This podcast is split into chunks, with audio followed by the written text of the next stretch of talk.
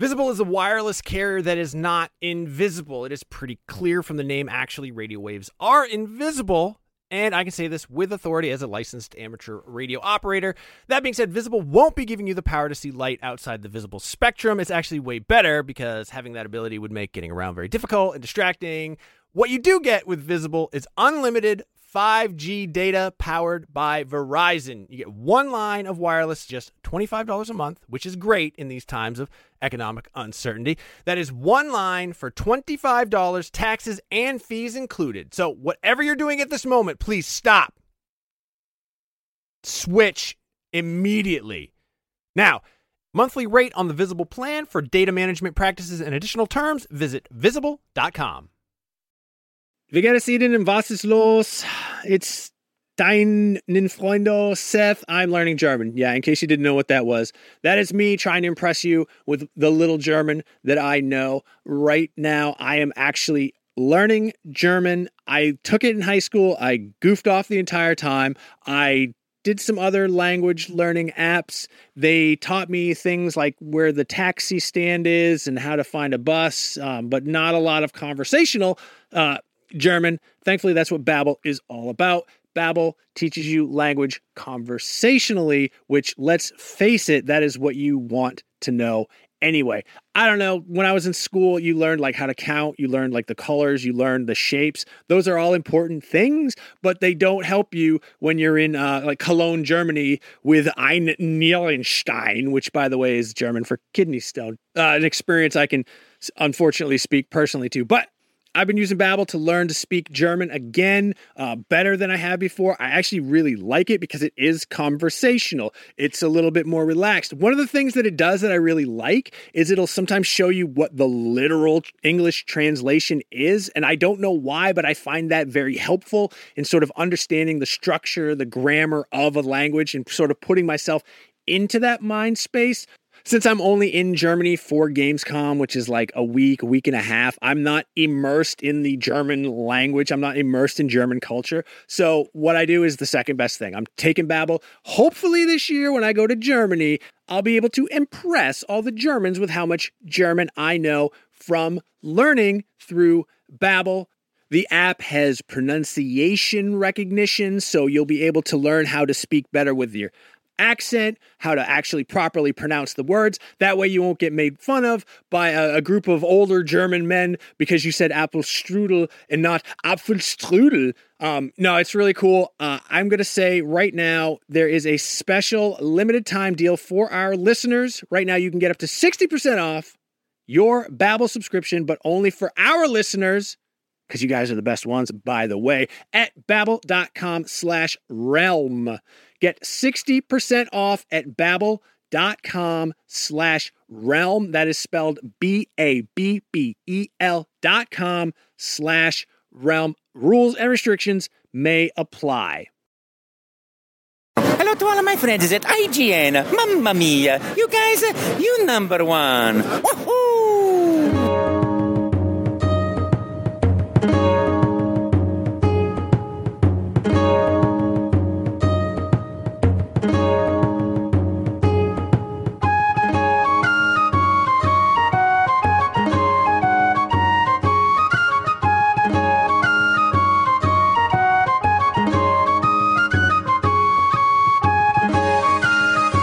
Welcome to Nintendo Voice Chat for the week of February 12th, 2016. I'm your host, Jose Otero, and this is IGN's Nintendo Show. Joining us once again is Peer Schneider. Hey, do you have like in your brain like a section for numbers and then you have to access it? Sometimes Yeah. it was loading, you That's can tell. good, yeah. And also uh, waiting for his opportunity to speak, Brendan Graeber. Welcome back. Hi, good to be back. I hate dates. I don't know how you do it. Yeah, yeah. I actually had to stare down. That's that's what uh, date. I, I completely screwed up. But we have a bunch of things to talk about this week. We're going to kick things off first with the just letting you know really quickly that two big uh, releases you should look into on the eShop this week. Oh yeah. Oddworld New and Tasty, which is the Oddworld uh, remake, and Kurukuru Kururin, Yeah. which you should talk about. This is a GBA game, is also now available on the eShop for Wii U, both for Wii U. Um, and this Kuru Kuru Kururin, especially Kururin, is especially weird. So talk to people about this. Well, it's uh, if you remember, there was this um, in Japanese arcades. There was this concept of the irritating electric stick. That's a a, a, a direct translation of, of what the genre was. These were these were arcade machines where you have like the stick, and you, you probably saw it in the U.S. too, in like traveling circuses, whatever, like uh, fairs. You you have the stick and you're guiding it around a, a wire, and you're trying to not touch the wire. It's like you know, it's like the fair version of the operation game, basically. Right. You know, and so these in Japan they got more and more complicated. These games where you had to like you had to like um, you know guide a, a metal stick through a labyrinth without touching the walls.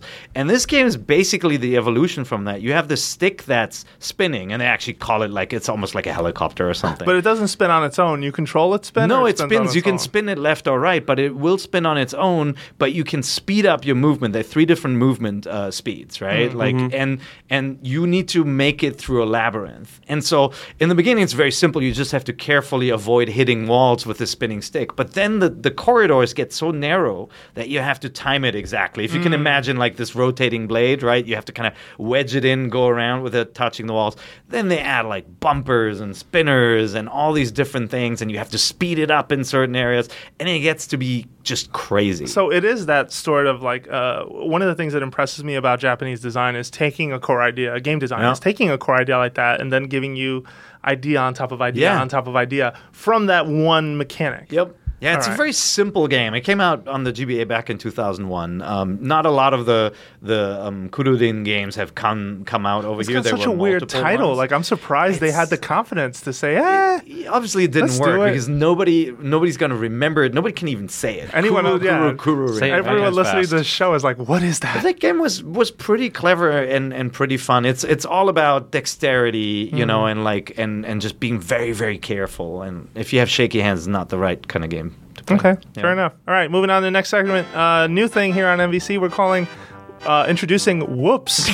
um, so Whoops, uh, an acronym, in fact, W.H.O.O.P.S. What does it stand for? We don't know yet. Actually, we want you to Oh. write in. But last week, I had something good for you though. no, you Can I don't. just say that I introduced a segment about two weeks ago on Vault? So Oh, really? Yeah. Is that what you called it? yeah, we said Operation a new Whoops? segment called Whoops. It wasn't Okay. an acronym though. I but- did not watch the show, so I had no idea. I promise I did not uh, infringe Seems to on be it. a popular term. This is a segment where we acknowledge and even correct our mistakes. And this week, uh, we're here to correct last week's mistake.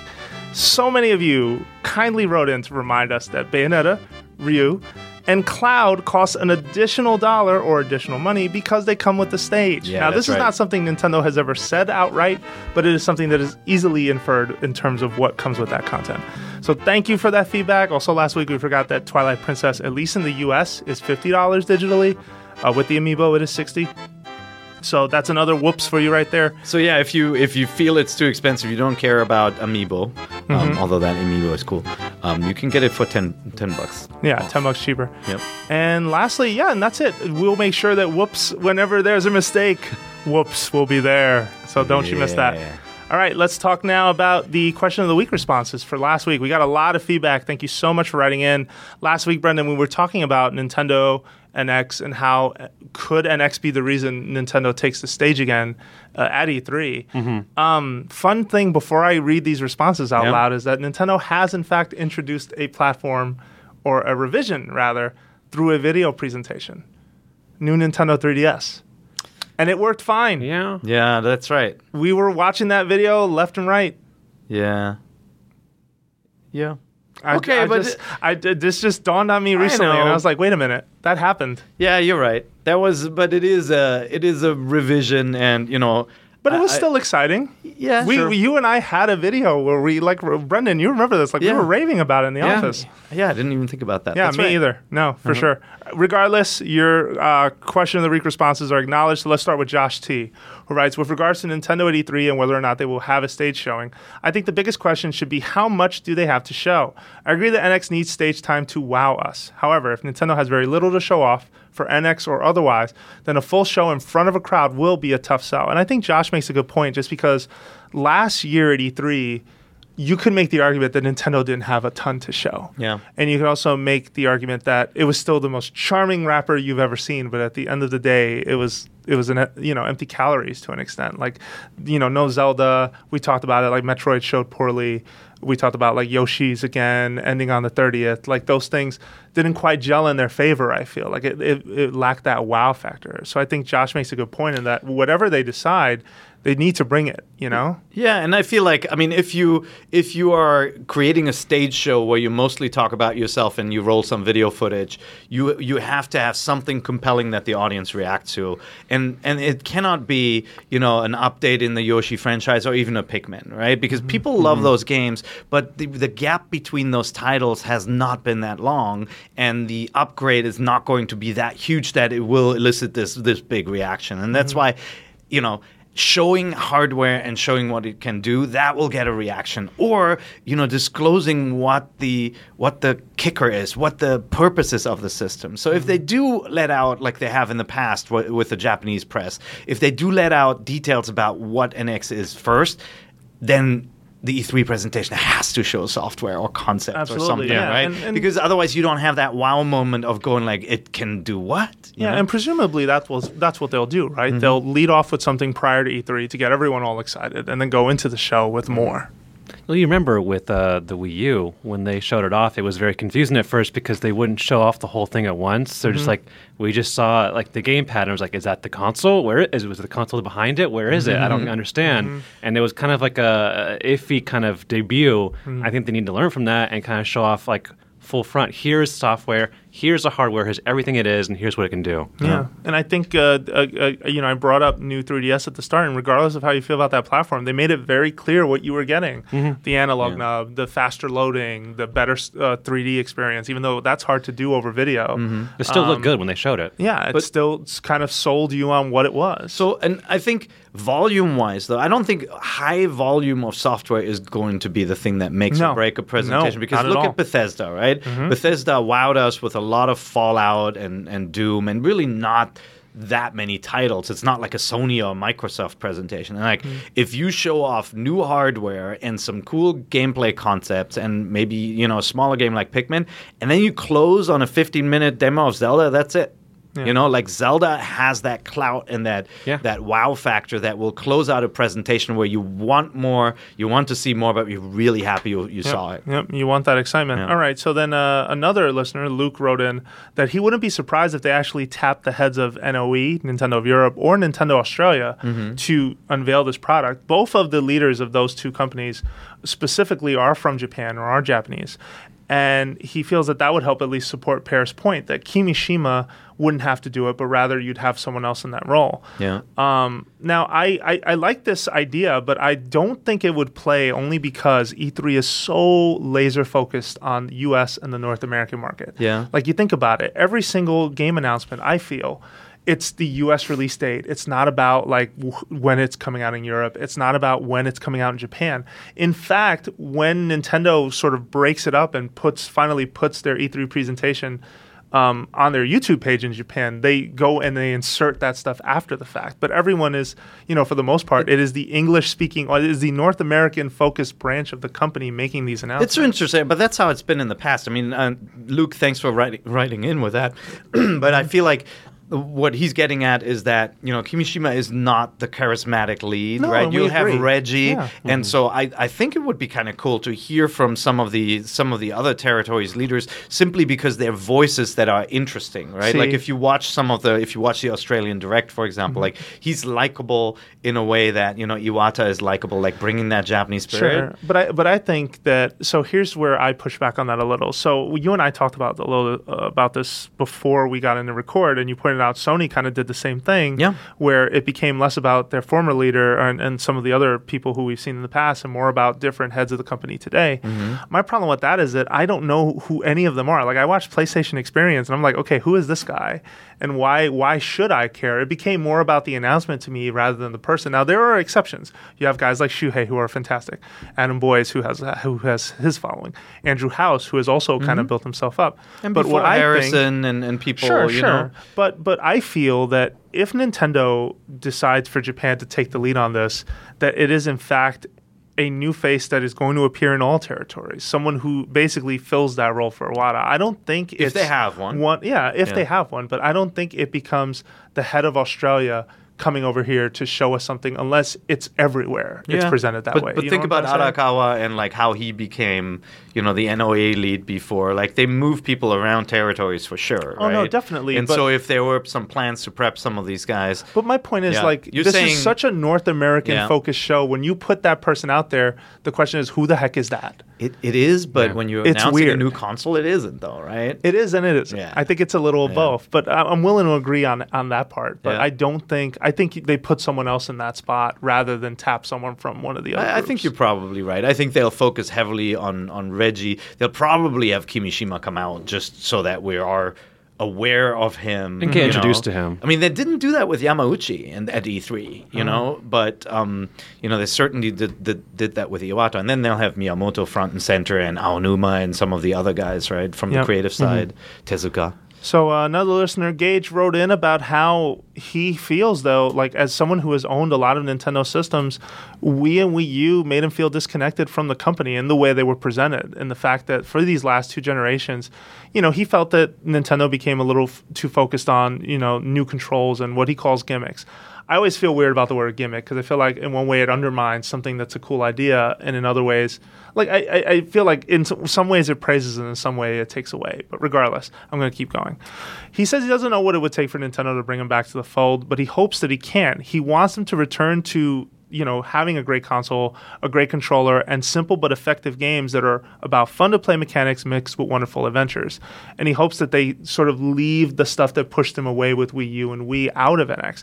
Now, I would say though to Gage the effective games that are fun to play and all about mechanics and wonderful adventures, they're still making that. That didn't stop Yeah. because they made Wii and Wii U. Mm-hmm. I, I just would say as my counter to that argument, like I do agree that Nintendo has to get on stage and show you why these games are cool, but I don't think that they suddenly stopped doing that because they had these motion controlled platforms or a tablet controller that had a screen on it. The games were still good. Yeah, yeah, and the Wii was home to Galaxy, right? Two Yes. really good games.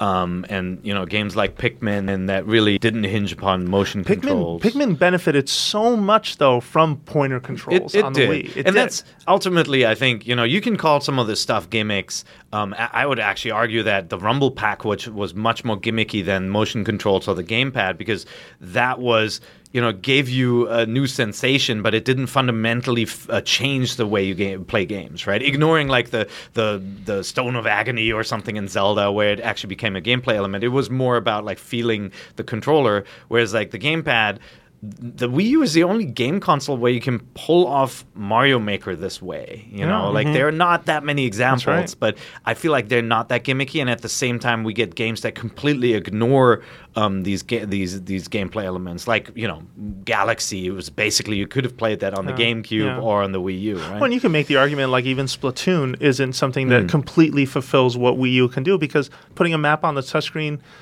isn't great, but I think that it works to the way that game is ultimately built. And also, Yeah. motion control's great on that game. Like we Mm-hmm. Yeah. talked about that as well. Yeah, the, actually, the uh, at first I didn't think it would be possible. I didn't like it, and then I just got used to it, and bam, I love the motion controls. And I think the the using the map to choose where you wanted to jump to, like mid battle, that was an easy thing to just look down and do. Uh, would have been hard Mm-hmm. and otherwise. just tap where you wanted to be exactly. Like just go, Doop, we're going there this time, and it comes in super handy whenever we play ranked uh, pair. Just oh man, we got to get to that rainmaker like right now. Just because because we're skyping. yeah, We're go get it, get it right now. No, jump to me. Francisco, what are you doing? yeah, I agree. And all those, uh, uh, and I, want to be clear. Clear. Not every feature requires, you know, like you could have pulled off Splatoon on the PlayStation 4 Mm-hmm. in a really, and you could have done, you could, you could have had a really, really And when good you say that, game. you mean with a You more would have- standardized, like, yeah, uh, you yeah, would have the mapped the, touchscreen and stuff. D-pad to the the other three players Mm-hmm. and had a little mini map. Like there are all these ways of being able to pull it off, but that doesn't change the fact that by having these features, it made it more unique and gave you something special. Yep. All right. Next uh, piece of feedback, or at least answer that question, comes from Matthew in France. Thank you. We got French listeners. Woo! Viva la France. Um, I think Vive la France. that's right. Did Vive I say France. that? Yeah. Uh, I think Nintendo should present uh, the NX on stage, especially he feels uh, this is the counter to Gage's point, especially if it's an unconventional console like the Wii was. He remembers the discovery and the excitement he felt when he saw the presentation. Like it was it was jaw dropping to him. He was so excited. Uh, I guess this will be the same kind. Excuse me. This will be kind of the same with the, just a direct. But to hear the crowd's joy when the Wii was unveiled was priceless to him. It's contagious, and ultimately the crowd is a factor for him. Yeah, I mean, look, you you know my viewpoint on that, Mathieu. I Yeah. I I love being an audience in an audience and getting very very excited Yeah. um, when I see people present stuff on stage. It's weird. There were some emails though from people who are like, ah, it's just you know, uh, and they're not here, but Mm-hmm. um, and not not to give a voice to like dissension or anything, but oh, this is uh, just journalists kind of wanting to be in that room, and for someone watching at home, it's not a huge deal.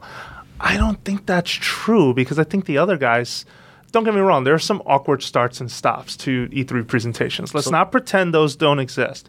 But there is also showmanship that comes with that. Yeah. There's also like the moment that Fumito Ueda stands up and gets a standing ovation because everyone finally saw The Last Guardian, and that's magic. That works really well. It really Mm-hmm. depends on how it's presented at home as well. Because in the past, you know, I've been every year when I go to E3, I kind of make a choice like what conferences I go to in person and which ones I watch in our our you know War writing room, yeah. or you know even even in the hotel if I if I have a meeting somewhere. And like it really depends. Some shows translate really well, Mm-hmm. where you know the cam- the camera perspective is done so well that it feels like you're being there. You hear the audience. There were a lot of conferences broadcast in the past where you could not hear the audience. It was very muted and almost seemed like the kind of reaction Yeah, to yeah, yeah, announcements. yeah. And like when you were there, it was a completely different story. I love. You know, I love some of the fun Nintendo has had with the directs where they are very concise and very quick, and there's not this awkward moment where you're waiting for a controller to connect or a demo breaks down. And Or all there's that, also you know? Muppets, which were hilarious in the last digital event. And so I think that that it could be uh, it can it can be a combination of that stuff. And honestly, I mean the the the industry's obsession with having somebody on stage playing a game live. Do we really care? no. Like, Yeah, when you I, look- I'll take your word for it that somebody played it. Don't risk it breaking. I just remember the uh, the Rainbow Six Siege uh, demo at the last E3 when they're just like this fake this fake chatter. They're like, "Oh, Charlie, he's on the six. Yeah. Okay, go back me up." It's like this is like this is obviously like fake words being said to try and get us pumped, and I don't think we need these like these these gameplay demos that don't really. Well, the worst ones were like the Kinect ones. Remember the Oh Kinect yeah, they're where they had like kids I can see my shoe, and they just around like he, he like flies around. just- and then stuff breaks. And And there's that's some weird like paint demo too, where he got into it. It was almost like an Austin Powers joke. Yeah. like the way the shadows Uh-huh. looked for half a second. the terrible storybook. yeah. But that's Jesus. and, and that's where like I, I feel like you can you can have you can be two minds of these things. Like a stage show that's pulled off well can be amazing, and a direct style presentation that's pre-canned can be amazing. And so it's kind of hard to speculate about. Yeah, Like both things can way. can be pulled off. But I do agree that when you're showing new hardware in front of an audience, and Apple has perfected this, you want that applause and that excitement where people are influenced by those around them, right? Mm-hmm. Like, whereas, like, when you're watching a- alone at home, you're like, well, okay. Right, but if you have three people next to you, like saying, like, "Wow, this could mean this and this and this," it becomes a different story. Yeah, and I think that excitement is tangible. Like for anyone who says that, well, I'm not part of the room. Like I, I don't care what format. Mm-hmm. I think you're underestimating just how exciting it is. I mean, who can forget when Twilight Princess got shown? Yep. Yeah. And like th- it was like the Kool Aid Man like burst through the wall. Yeah. Everyone went insane. So I want a live presentation with smartly pre-canned demos of things and not the awkward Cool, banter. cool. All right, our last email uh, that we're going to read, and again, thank you so much, everyone who sent them in. Sorry if we didn't read yours uh, on the air, but we did read it at least. Uh, comes from George. Uh, George Tarrant writes, I think there will be a pre E3 Direct, which will give us not all, but some details about NX, and a note that more will be revealed at E3. That'd be the smart way to do it, right? Yep. Start with that announcement, and then boom, drop the bomb at, at uh, in, in June in front of everyone in LA maybe we get a teaser trailer for the Metro game or something. All right, that's where we get into heavy speculation. However, he thinks that two, Nintendo will deliver a full stage show at E3. There will be some game demos for press that include uh, whatever games they decide. Sorry, uh, George, you you name specifics, but I I hate when we get into specifics because we just don't know. Yeah.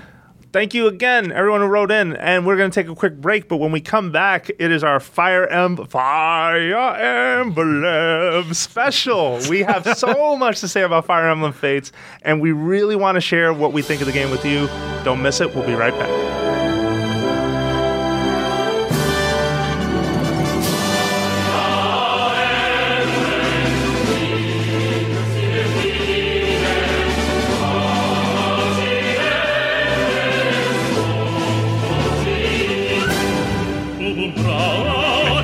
And welcome back, Jose Otero here with Brendan Graeber and Peer Schneider. Hi, and it is an exciting time, guys, because this is quite possibly the most excited I've been about a Nintendo game in a while. Wow. Feels I- good to say. Yeah, I, uh, we talked about this yesterday. You guys just uh, put up a new version of the top 25 3DS games. I feel that was a little premature. A little premature. I think maybe that top five will change a little it, bit. it might. It just might. Uh-huh. So from this point on, we are going to be talking about Fire Emblem Fates.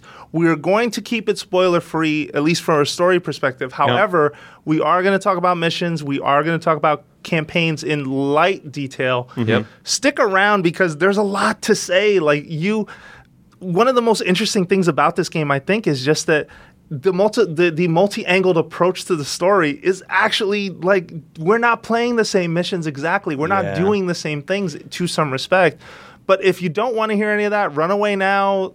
Yeah. Uh, mo- No- all respect to you. Like no we don't story offense specifics, and we're not going to give you solutions to anything. Yeah. So I, f- I feel like if you're following the game and you're interested in it, you're pretty safe from a spoiler perspective. Yeah. And if we do spoil something, like let's make a note of it and just quickly bleep that because we yeah. will. And, and so if you hear bleeps, The that's bleep what and happens. bleeps. Okay. All right. Um. So yeah. Good so God, playing- this game is good. Yes, Fire Emblem Fates. So you're playing. Bir- let, let's round table. You're Yeah. playing Birthright. Birthright. I'm Hoshido. playing Conquest Yes. for the Nohr. And I'm Brendan, playing Conquest as well. that's You got it. right. And Conquest is the Master Quest version Yeah. of this game. Con- Conquest is hard. I, I switched my difficulty to hard and turned on permadeath, right? Permadeath is the traditional way of playing Fire Emblem back in the days before Awakening introduced a feature that's casual, where you know if a if a, uh, one of your players gets killed, they come back after the mission. Yep, There's yep. an even easier mode now called Phoenix. Phoenix, you get them real back on the next turn.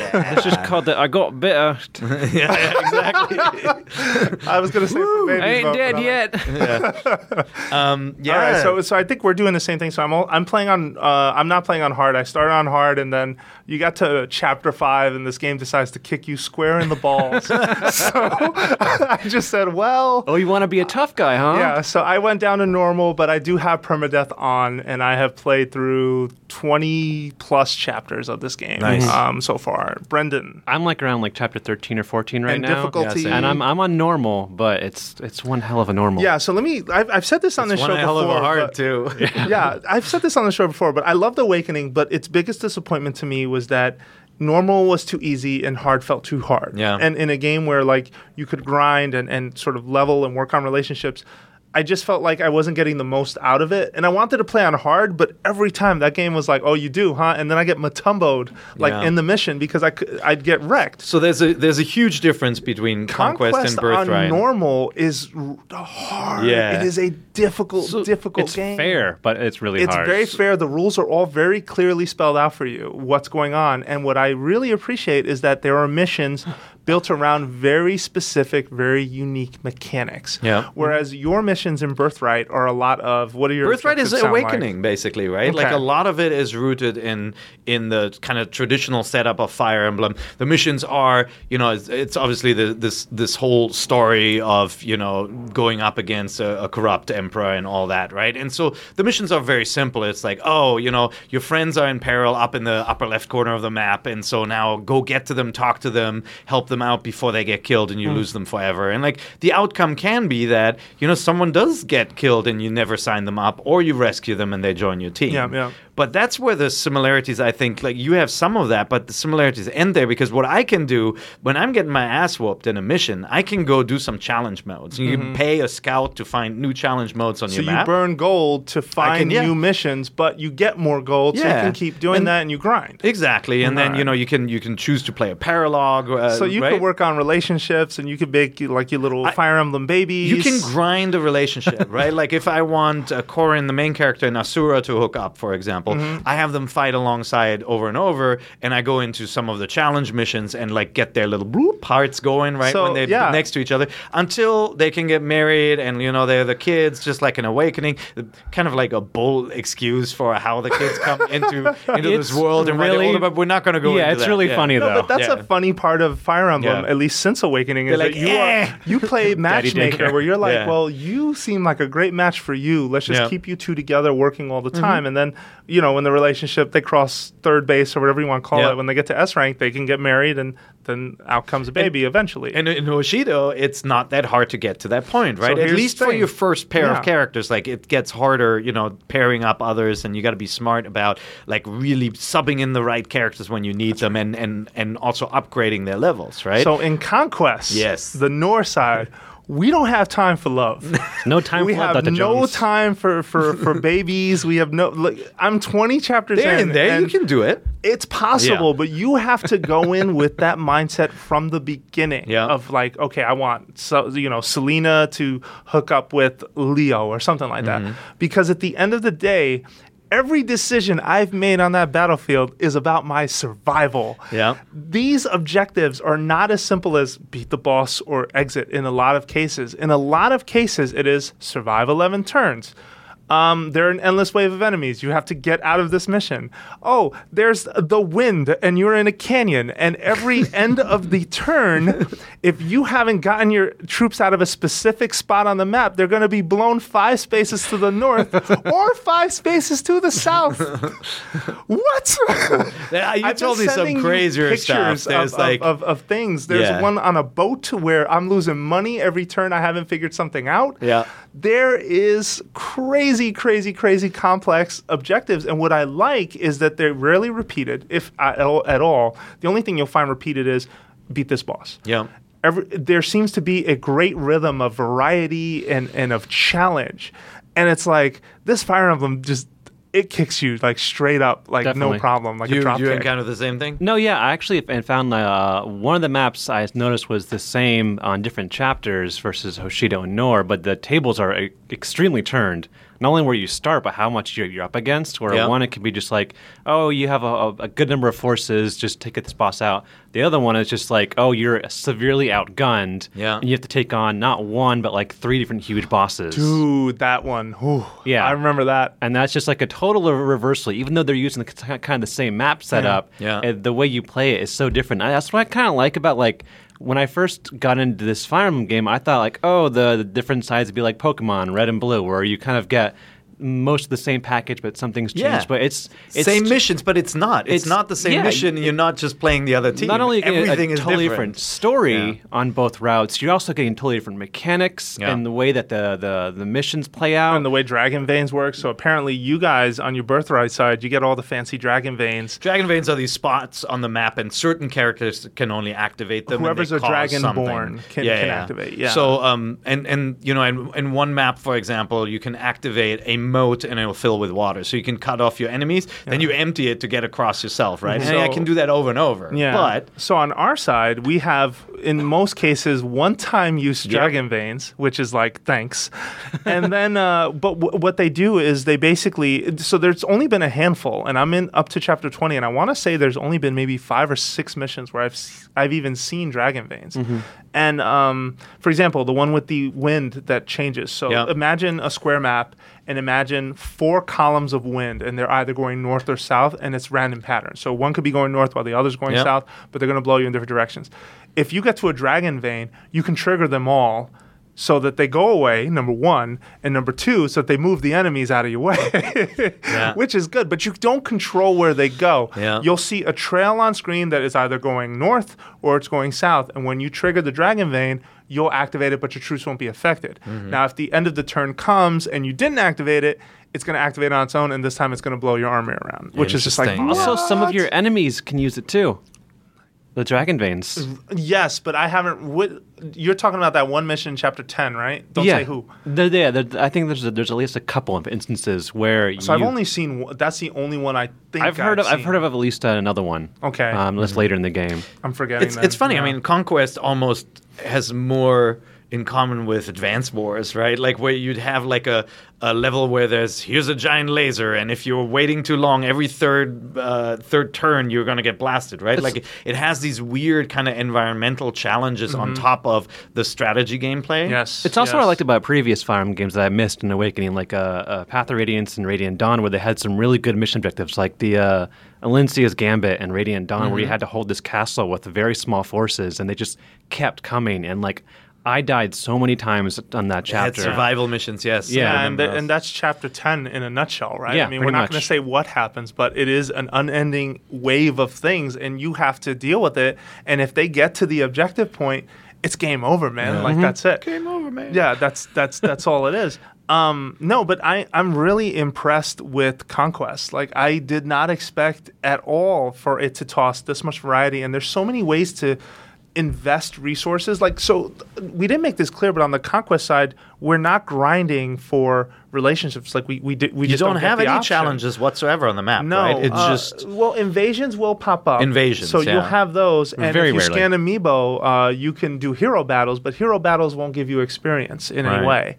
Um, but the flip side of that, so basically, we have to get from point A of the campaign to point B, but without the ability to grind and replay or try side missions. Like it is Mm-hmm. straight up, you're going to make it to the end, and here are all of these twisted, evil, well designed like map and objective ideas, and you're gonna you're gonna deal with that. So much more controlled difficulty level in this quest. And then the My Castle stuff is very similar, right? Like the Yeah. buildings we can build. Obviously, you have a slightly different tile set Yeah, when you're Nohr, right? yeah. Like on Hoshido, you can pick from three different designs, but not the same one that you have. That's right. And um, you know, we can build the same things. You can build like a lottery that you can between turns. You can always go check and see if you won something. You have the arena where you can battle, a prison where you can, you know, abducted prisoners Oh, can join so, your army. So those are hilarious. Have Yeah. you done anything with that yet? The prisons? I, got, So- I, I got someone on my Yeah, side. Yeah, so you can. So an archer I've will have in- the I've been ability to yours. to cap. Oh, you went to my prison. Yeah. nice. Uh, I, you so you can use an ar- archer to capture an enemy from the other side.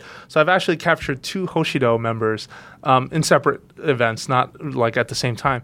But what's funny is then they're they're in your prison, and you have two, three options. You can either bribe him, and you Mm-hmm. need to use certain resources that you have. Now the resources come from either your castle. You grow two resources per castle that you you own, and you only own one castle. Yeah. So my castle, uh, my Nohr castle, we produce milk and we produce emeralds. What is what is your Hoshido castle? I forget what the unique thing is. I just went to yours and got milk and emeralds too. uh, what, You don't know what you got- We've you got got peaches or coral. something. We, we've got coral. We've got peaches. We've got. Uh, we've Okay, got so it's usually things, yeah. a food and And there's and, fish and and an rice element. and all those Yeah, things. they, And those and are a other ones. yeah. What is yours? yeah, I got uh, emeralds and wheat. Okay, so these resources, first of all, the way you get uh, the types that you don't grow is that you go online and you visit other people's castles. So in my castle, for example, we don't have peaches, we don't have fish, we don't have coral, we don't have. Uh, there's a, a laundry list Yeah. of things that you can get, but you go to other castles. You you, very you Animal basically Crossing grab it. Yeah. Yeah. very Animal Crossing. And you bring it back, but going back to prison, you can bribe him with resources, and you have to have the amount he wants, and then he'll be like, "Sure, I'll join your army." Or you can persuade. Yeah. Now the persuasion is changes depending on who the person is who's on guard duty that night. Mm-hmm. So one night it was uh, what's her name, Mozu. Mozu? Yeah, The which is a, villager? a, a villager character who you pick up. Won't go into specifics. Oh, but you got- she- you got she's that sort one of too? short, diminutive. Yeah, we, we- there are some characters that we both get, but we sh- we definitely Yeah. don't want to go too far into it.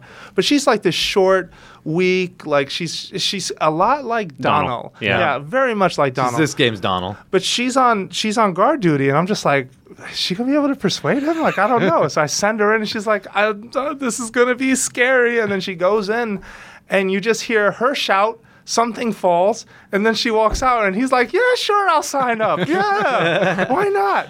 But then another time, someone else was really on guard too. duty. And I tried the same thing and it failed. He's like, I will not join. And you're just like, nah, like Yeah. this I I love the same thing with uh, with cooking too. Uh, Talk about that. so uh, every time you can build a uh, like a Mess hall. a mess hall, and every time you go, there'll be someone else uh, on on cooking duty, and they'll go like, "Oh, you want to give me one of the resources you have? I'll make food for half of your army."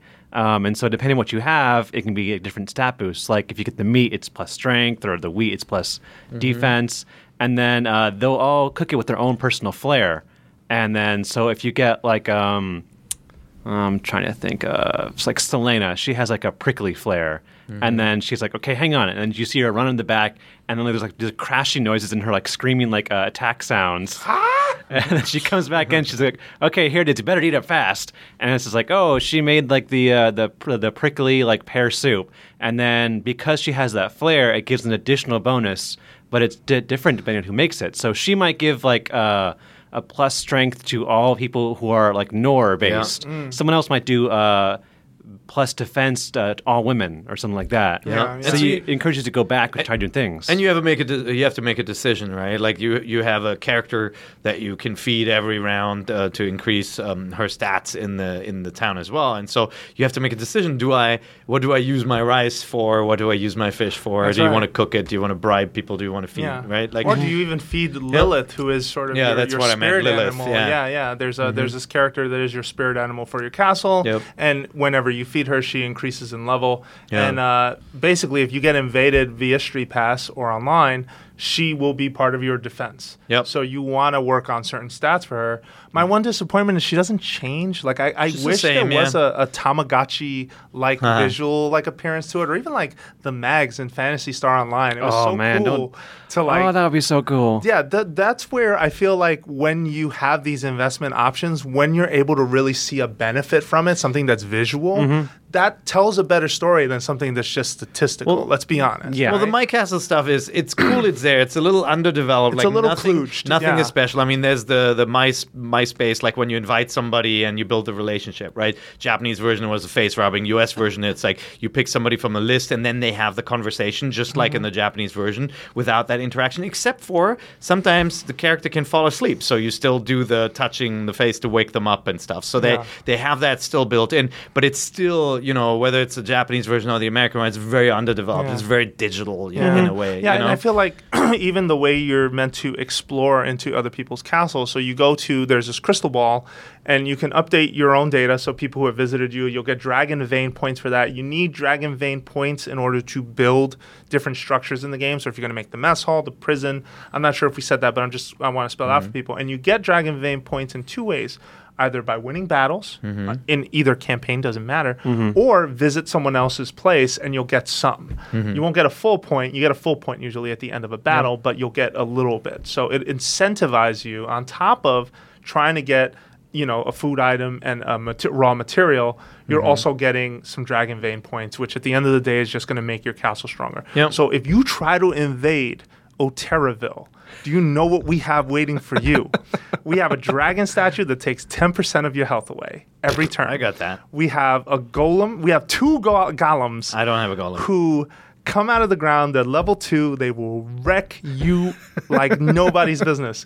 Um, no, I'm, I'm just talking smack. We have a lot. Of, we we Alright. put a lot of pride into into Okay. our. I do like that the different buildings actually give your y- team buffs until people break them down when they're fighting. Yeah, and that's Yeah. it's always disappointing to watch. So no matter how many times it happens, I kind of shed a tear every time they But it destroy my mess hall. It doesn't stick around though. No, I mean, it- it's obviously not permanent damage to you. No, to yeah, you get it back. It's just for the It's battle, but it's painful to still watch. it's still Yeah. painful when they walk in. They're like smack, smack, smack. and you're like, no, Destroy everything, you know how yeah. much that costs. I gotta ask, what do you think about the changes to uh, the dual guarding and like the double attacks? Because I, I'm really, hear what you think. What? I'm really digging like uh, how they've changed from Awakening, where now it's not just about pairing up and leaving it at that. Where not only can your enemy pair up, but now if you pair up, you can't double attack if you have someone with you, but you have to have someone next to you Hmm. and be by yourself, and then you'll both be able to do an attack one after yeah, yeah. another. So if you pair up, you're saying that you're not automatically given two for one in some cases. Yeah, you get the stat boost by, by Yeah. pairing up. Yeah, that's all uh, you which get. which makes you really powerful. But then, like, if you Crucial go, that yeah, you look at the numbers when you're pairing up different Yeah. units. Yeah. there's so much give and take that's so nice. And then, like, if you go against two people who are side by side attacking your uh, your pair up, their second attack will always be blocked. Yeah. But if you're side by side, you get that dual attack if someone else is side by side. Yeah. And so there's so many points where I'm like, okay, everyone just go in in a line. And like I'll have someone go, okay, don't attack, just go next to him, Yeah. So that way I can come up and then do, then do a dual No, attack. yeah, yeah, no, And then you get overwhelmed, like, okay, come on, come on in, and then you just have like this giant wall. Well, so far the best part um, of so this game is all about decisions, and Mm-hmm. it's, it does not change whether you're at my castle or at the battlefield. I feel like the my castle stuff's a little shallow, but ultimately it works, right? But like, it's it's an I like interesting it. It's an point interesting of way. repose, right? be- Yeah, yeah. between battles, so But- it works. Yeah. But but in battle, like I'm doing exactly what Brendan's saying, where like there was this one mission where there is a type of enemy who is an illusion. And what that means is that no matter how close I get to it, I cannot do damage to it unless it takes a swing at me first. and so it's kind of like it, I, I I think I described it to Peer as like that kid in kindergarten who like puts his hand out and he's like an inch less than an inch away from your arm and he's like, but I'm not touching you, but I'm not touching you. It is that. And the worst part, the the thing that was infuriating in a good way was that he can break through my line of, of, of soldiers whereas like other enemies like i can sort of keep them contained and therefore keep the, the you know the squishies the, the, the, the weaker uh, members of my team away from danger. These guys just charge right through like nobody's Oh. business. And, and because you can't touch them until they finally attack and so so they can go through your units. they did. oh my lord. And I lost two people. So I got a body count in, in, in Conquest. I've lost three folks so far, and I have kept going. I not do and I have kept going. There has been potentially like eight losses, probably, but restarts to the rescue, right? like that's what we had to do. LR plus start Yeah. resets due to the title screen. You just I keep doing it over and over. I I've played one mission where I got killed 15 times. One of one of, I lost a team member, and I got kept on resetting and trying it again different ways. It teaches you so much about strategy to do that, right? But like I can I can tell you were like, you know what? You Some really have- people just need to be left behind. You're like you were ready to move Dude, I was like, I didn't like you anyway. like, Yeah. we're You really have to be aware of what everyone's doing on the map. Well, I'm I, also on a review. yeah, I mean, continue. I had to. Uh, I got to a part where I was opening a locked door, Mm-hmm. and behind it was like a like a, a healer type person and a bunch of like samurai who were all like uh, paired up. And so I'm like, okay, I'll have my thief open the door, Mm-hmm. and then my big tank person will go in front. The next turn, the healer has a uh, summon staff, summons my thief right into the middle of everything. Says, "Have fun," and just gets slaughtered. Wow. Yeah, I've seen I'm I've seen like, that. There, there's a summoner dare class you? or or ninjas uh, on the Hoshido side. I, you can your people can do this. Uh, Yeah, they- I have a hate summon. I have, attack yeah, where they I have a can pull staff. you pull one of your guys away from the group, and so what you would have is an attack would happen to a weaker Yeah. enemy to one to a weaker like uh, member of my team. He would get pulled to a certain tile, then someone else would move up.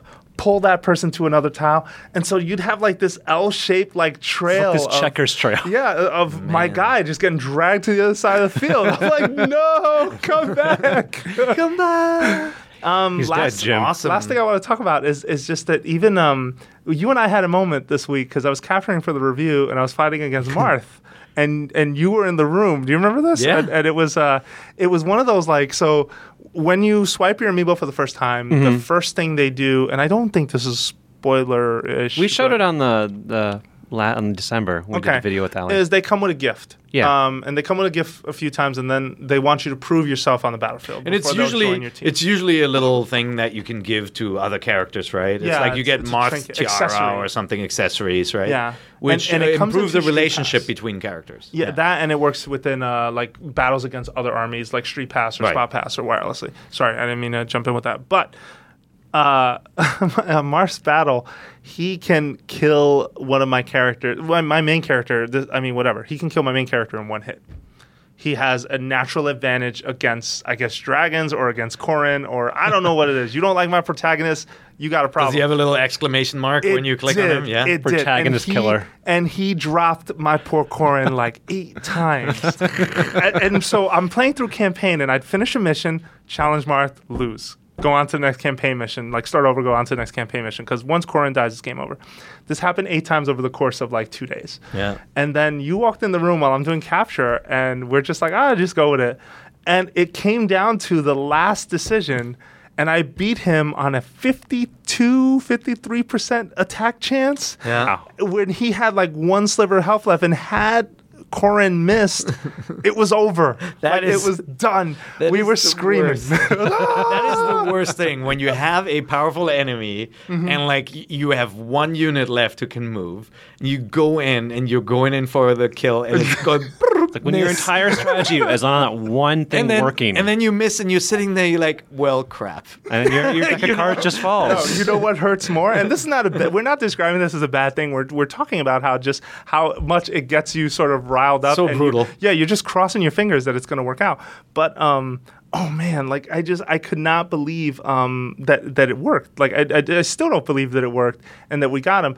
But on the flip side, when I have 95% attack chance and it's a miss, oh, like That's the just worst. you don't want to be near me when that happens. Like I was like, no. And that's if you've never played Fire Emblem before, you probably you probably turned this off already. But if um, you know, you got to be real. There's a weapons triangle, right? Like an axe is uh, is powerful against a spear. You know, axe can chop through that wood right mm-hmm. away. You know, mm-hmm. sword is strong against an axe, and so you got to be careful and plan your attacks. And when you're selecting an enemy to attack, you can see the the hit rate, like the chance of a hit. You can see how many times you can attack, and sometimes switching the weapon. There's certain swords, for example, that prevent the enemy from having a follow up attack, mm. and or so gotta- from a certain angle. you got to really pay attention to it. The, the game does not do that for you. It doesn't automatically pick the best weapon for the attack. You got to say, you got to go through your weapons, go like, oh, yeah, this one is going to do yeah, it. and you also have to check who's close to you because Yep. in some cases you may have a better affinity slash relationship with another person who you can access. Mm-hmm. It makes a huge That's one difference thing- if you have an a-a rank uh, um, person next to That's you. That's one thing I actually realized that they didn't uh, tell you explicitly is that if you are starting a battle against someone and you have someone on either side of you, you can press R to switch who you want your secondary Yeah, person to be, yeah. and that can make a huge Ah, yeah, difference. yeah. If you have like a healer who won't attack with you versus the sword fighter who will, No, that's no. A really good tip Yeah. because I think a lot of people don't realize that. You know, that you, you hope.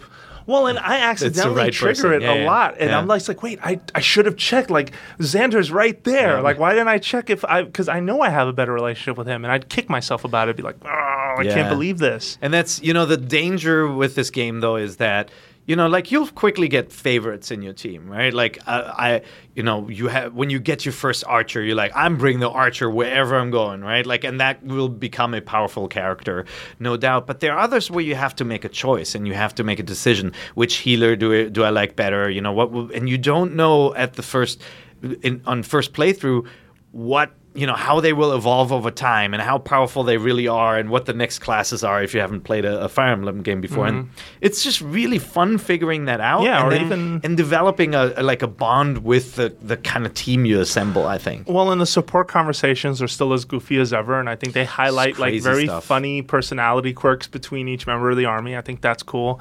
I also think it's kind of a guessing game, at least for me, when to pull a master seal. Yeah. And Yeah. evolve a class. So I told you I pulled the trigger on Corrin really early in the campaign, and you were telling me I should have probably waited because Yeah, I could have gotten a few more, uh, pers- you know, sort of stat points out of maybe five more levels of play. Um, I haven't regretted it yet, and it's mostly because I have a great relationship with two other warrior class members of the team. Yeah. And so what I find myself doing with with that character now is just trying to set up situations where I have one of them nearby, they pull a distance attack, and then I come in between them and the enemy and just take them out. yeah and then that may be different with with the Nohr um, because you don't have the ability to grind right It's finite, yeah. Yeah, and, and with when you play as a Hoshido, you want to bring up your characters a little bit more. You go to like level 15 or whatever, so that when you upgrade to the next class, you get a much, much more powerful character in the end, right? Like the longer you wait, it's like Pokemon. Right? Yeah. Like I mean, with the evolution, it's very similar to that. Um, But at the same some time, people it's have still it down very to a science. different. But Yeah. it's you know it's it's a decision making process every time because you get the immediate benefit of a more powerful um, class. You know when you change. And by the way, you can have you can still use seals to create to take on uh, different classes, switch classes laterally, Yeah, and yeah, you know yeah. there there are so many relationships. Yeah, there's so many options, and I, I think it's cool that you can play the game casually and just kind of stay with the character's given path and not change. Or you can say, well, you know, I don't need this character to be able to sing. I want an archer, or like you can really change up the game. Yep. Um, it's so good. Yeah. Man, Yeah. I'm having so much fun with it. And, you know, as you know, every time a Fire Emblem game comes out, um, I hurt my back. Oh, is that a thing? Yeah, like there's this. just something about the the DS or the 3DS where like I may be sitting too hunched over or something. Like it's the exact same thing happened. I told you Mm. I went to a chiropractor once, and the guy said, "Uh, did you do anything special? Did you?" I'm like, "Well, I'm playing this game." He's like, "Ah,", Ah. and then you know, like I, I have it again. See, my new problem is that ever since I uh, I broke my elbow, and it's still in recovery, and I you know I have Yeah. a better range of motion, but now the problem is if I play like laying down on my back, my Mm-hmm. elbow, my my arm falls asleep. Eh, My right arm only every time. This is a weird thing. Oh, I got that and it's too. freaking I got everything. That never happened to me before. Before before this happened, It's like age, I was man. fine. Don't We're say that. old, it's not true. It's not true. um, but not too old to play this game. No, which is, by the not. way, um, you know, like the first time you put on headphones with this game and hear the music, like not out of the tinny little speaker, Mm-hmm. it's quite an experience. I mean, it's it. The music is beautiful, and the the samples are really good. There's Yeah. a map that is all silent except for the this clash of thunder that you hear, and it just sounds really good Nice. through a head, Yeah, yeah, headphone. yeah. So if you've got some good headphones, definitely um, listen to what this game sounds like. Yeah, and we promise not to spoil the story, but Mm-hmm. I will say they paint a very convincing argument for both sides. I'm very satisfied with where uh, this campaign is going so far. Yeah. Uh, and I think that like it's especially comes down to like just really good character writing, really cool Yeah. characters. Mm-hmm. Like I know that there's a lot of hate over some of the localization decisions in Fire Emblem Fates, but I have to tell you, like the haters on this are kind of wrong. Like the localization job that was done here is really, really top notch, and there are some great characters as a result of it. I think so too. I think the writing the writing is good, right? It's it's tough to compare one for one, like what was changed to. Uh, and and is worse in the U.S. version. Like uh, so far, you know, the characters are are very funny, very distinct. I mean, they definitely. It's almost like they had different people writing different characters. Like they have distinct personalities and voice, not voice acting, but voice in text. Um, the voice acting, you know, some of the characters sound great. Um, There are a couple, you know, There's you, a couple you I know like the that- ones, right? Yeah, the maid. Yeah. Oh, the maid is. It's not that she that her delivery is is that bad. It's just kind of like it. It's not a. Uh, it's not. It loses its charm. The character's not as charming, and there there are others where you know I played the Japanese version, so I was very used to the persona, and like you know one character's really cute, but she sounds much harder edge in the U.S. version. Rinka, right? Like, and I was like, oh, that's kind of weird, you know, and and but if you'd never played the game before, I, I think it probably does not feel odd and, Yeah. and, and is pretty successful. Sure. Yeah, but um, no, voice acting is pretty good. Couple couple of misses. Um, the Japanese version, um, I did like it better. I thought the voices, the Japanese are just so good at, Mm-hmm. at it, especially this franchise and this genre that was always strong. Yeah. Um, but um, you know, it's a bummer the Japanese audio is not in there. With Awakening, you could yeah. switch. I, I, this uh, one they I ran out of space. Yeah, I'm Yeah. disappointed that this one doesn't have the Japanese audio, and I completely sympathize with anyone who's really turned off about that. That is Yeah. one decision I'll say. Yeah, Yeah, absolutely. that's you true. have every right to kind of be disappointed. To be disappointed about it. It's not kind of. You are. And we you know, we are um, playing the collector's edition where all three versions are on the same card. Yeah. So Revelations, we have not. No one here has played Revelations, and that is the decision in the campaign to choose n- neither side of the conflict. Neither Hoshido. Settle and smash. Yeah, no, nor uh, no, it's not that one. Uh, um, and or nor, but um, I will say that anyone who managed to find that special edition, because at least here in the U.S., it's very hard to, to to track one down. You're getting Revelation early, like you were getting it uh, a couple couple weeks early. Yeah. It's yeah, it's it's it's it's pretty amazing. I mean, like when I first heard about the decision to split these storylines, like my immediate reaction was, yes, you can play the other side, which just means it's the same board, but your characters are the other characters that you're usually fighting in each mission, Mm-hmm. right? Like in hindsight, it doesn't really make sense because they're generic enemies that you fight that would never No, be part of your group. And we both But- learned that the campaign structures are just so different. It's completely different. I do think like if you are unless you're an expert player, I would definitely start with the Hoshido side first. Birthright. Um, Holla. Yeah, because it is, you know, it teaches you the basics of the upgrades and like you you, can take a little bit more time with it and grind, and then you get the master quest and then Conquest is- is- presumably the third one. It's definitely the uh, I play a lot of Fire Emblems path to take. Yeah. and then Revelation is kind of like that. I want to see where this goes from here Yeah. because you kind of get the best of both worlds in Revelations. I think. Yeah. Um, Yeah, But it's- no, and, and Revelations, you if you did get the special edition, they do warn you not to start with that one just because Yep. it is. Apparently, it's meant to, for Revelations to be the third chapter and to It be is something that you experience after one or the other, And the- Birthright or Conquest. And the game is good about it. Like you can start from the pivotal ch- chapter where you choose your side, so you know you don't have to replay the missions before that. Like I was a little worried about that and made a save just you know so that next Yeah. time I play, I go into it. By the way, did, did you notice the bonuses you get when you have all Yeah. three versions? Yep, yep. Yeah, Um, there are some nice bonuses considering like Pokemon where you only have one save file. Yeah. you get three Oh save yeah, you get files. lots of saves. You get three sa- save files per path. So if you get the special edition, you have nine save. But and they that's save filed to as the- local like save data too. Like you, if you were to lend someone your cartridge, they only see the first three slots, and then the additional ones Yep. are created. which is really cool. I mean, I'm I'm happy that they thought about all these things, and that seems to be the theme with this game. It's like there isn't there isn't a lot. Like I'm playing the game, I'm like I don't know what I could ask for. I mean, like Mm. I you know, the same way. from the presentation, it has beautiful hand drawn art, great characters. Then it has beautifully animated, like the 2D live portraits. It has beautiful animation there, great sound, The really great missions, lots of challenging to- to stuff. oh man, I love the You know, transitions. yeah. I you love could, that stuff. You could argue that Feet. you know they got feet. like when yeah they have feet uh, when they when um, Fire Emblem first came to the Super NES or the Super Famicom right like they included the original story uh, quest and then a new one so you basically got two stories for the price of one and that's obviously not the case here uh, but it's also not recycled these are Yeah. all new that have never before uh, been released Yeah. um, but uh, I think they dude, did a good job good. of, of justifying it. Like I remember when we first It's- heard this pricing t- structure, and you know you're going to pay this much for one campaign, and then if you want the next one, it's twenty bucks. We were all very skeptical about how they were going to justify Yeah. that, and I feel like playing through Conquest, I and, and talking to you every day, where I'd be like, "So, Peer, I just did this mission where X, Y, and Z happened," and you'd be like, "Oh my God, my missions are completely different," and then you Yeah. tell me what you did, and I'd be like, "What?" Yeah, I was expecting much more like on the similarity front. Mm-hmm. Um, but even when the maps are the same, right? Obviously, in uh, on the Hoshido side, they recycle maps for the challenges too, right? Like you go back to certain maps, and then the enemies are kind of reshuffled, and you fight differ- them differently.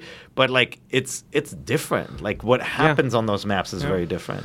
All right, well, that's enough Fire Emblem for today. Uh, we probably will never talk about this game again, uh, at Uh, least in no, this. I don't in-depth. think you're that lucky. yeah, right. No, you're right. Uh, we will eventually, I guess, come back to Revelations. Yeah. Uh, is it Revelations or Revelation? Revelation. Yeah. Revelation. Uh, we'll have a revelation when uh, we get some time. Look for the review on IGN next week. It's going to be cool. We, we will have two up next week and And a look for third that guide. eventually. oh, you're working on the guide, aren't Yeah. you? Brendan's also working on the guide. Massive undertaking. Good luck. Yeah, it's, that's a huge task, so make sure you check that out. Uh, thank you for listening to Nintendo Voice Chat. Of course, you know where to find us right here at IGN.com. We've got videos, we've got stories, we've got other shows for you. You can find us on Twitter. You can find Brendan Graeber at. At raga underscore fraga. You can find Peer Schneider at. Peer IGN, one word. And you can find myself, Jose underscore Otero on Twitter. Thank you again so much for listening, and we'll be back next week with more Nintendo Voice Chat.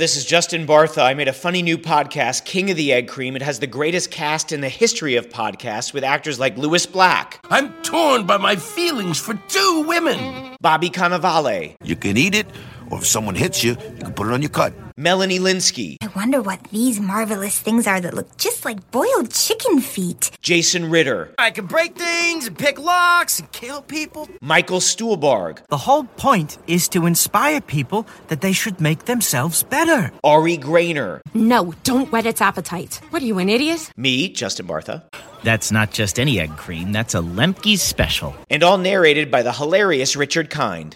This is the story of Harry Dalowitz and how he rose from nothing to become New York's King of the Egg Cream.